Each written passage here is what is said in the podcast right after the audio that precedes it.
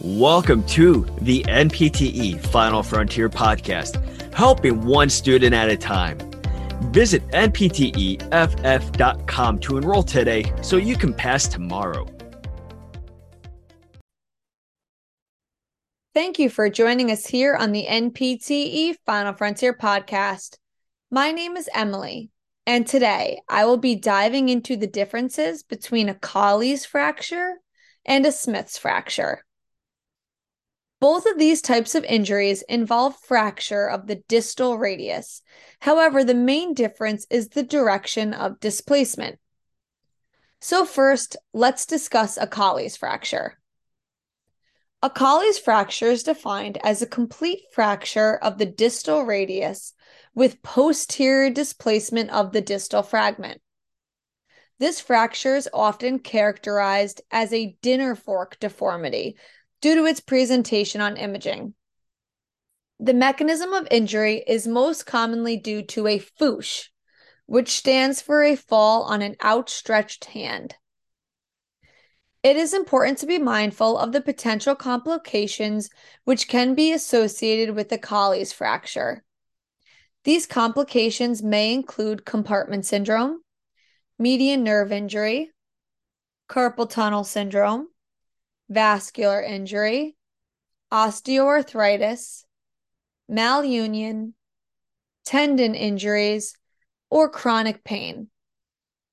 So now that we have reviewed a Colles fracture, it's time to review a Smith's fracture.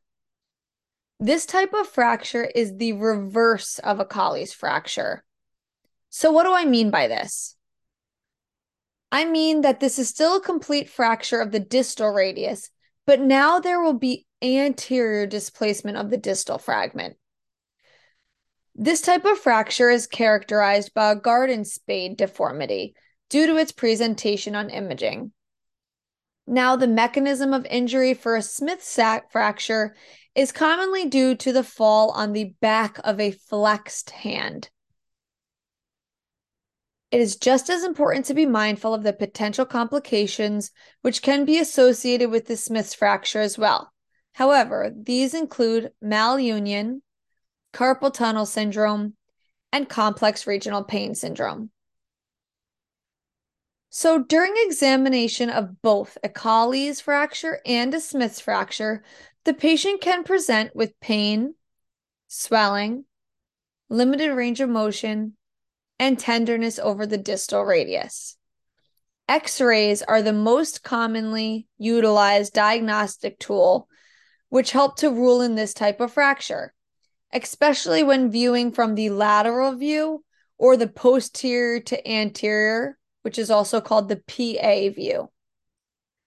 So, treatment for a Colles fracture or a Smith's fracture can include a closed reduction followed by immobilization in a splint or cast, or an open reduction with internal or external fixation, which would also be followed by immobilization in a cast or splint. There's also edema reduction, pain management, and emphasis on early mobilization and joint mobility with muscle strengthening. So, just to remind you all one last time, the main difference between a Colles fracture and a Smith's fracture is that a Colles fracture will be a posterior displacement, and a Smith's fracture will be an anterior displacement of the distal fragment, both due to a complete fracture of the distal radius. Thank you very much for listening. For more information on the NPTE Final Frontier, please visit npteff.com. You can also check out all of our social media platforms such as Facebook, Instagram, Twitter, and TikTok. I hope you found this episode discussing the differences between a Colles fracture and a Smith's fracture helpful. So here's a quote from Helen Keller We can do anything we want to if we stick to it long enough. So that's right, Warriors.